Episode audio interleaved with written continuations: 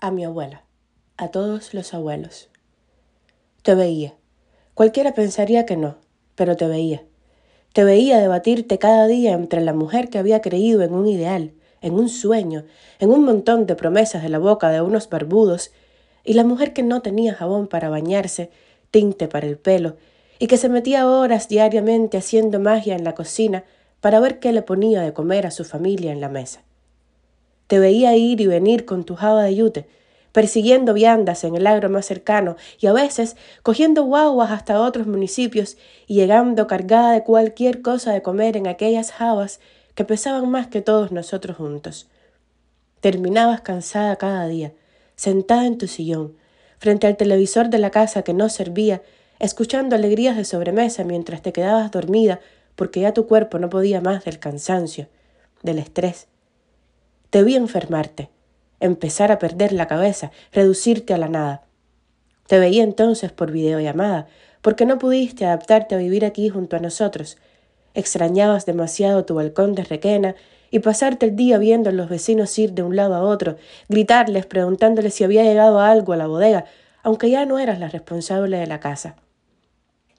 Nos separamos y moriste con un amigo de la familia. Yo no pude ir a verte. A ti nunca te faltó ningún medicamento, porque nosotros te mandamos todo lo que necesitabas. Tú sí tuviste pampers, un colchón antiescaras, carne molida, jugos, rosefín, cefalexina, silla de ruedas. A ti no te faltó ningún medicamento. Pero te faltamos nosotros apretándote la mano, besándote suave en la mejilla, peinándote, poniéndote la colonia maja después del baño.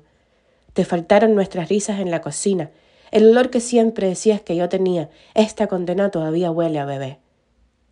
Tú nunca me dijiste abajo la revolución, ni me prohibiste que fuera a las reuniones del CDR, pero en silencio me mirabas y me suplicabas que no fuera como tú, que no me quedara callada, que me fuera a perseguir un sueño, un sueño de verdad, que me fuera a vivir, y cada vez que hablábamos sentía que eras feliz solo de saber que no terminaría como los otros viejitos de la cuadra, con hambre, abandonados, Abuela, abuelos cubanos, que la paz del alma esté con todos ustedes, que la fuerza los acompañe y que siempre, siempre tengan a alguien a su lado capaz de amainarles el hambre y la sed.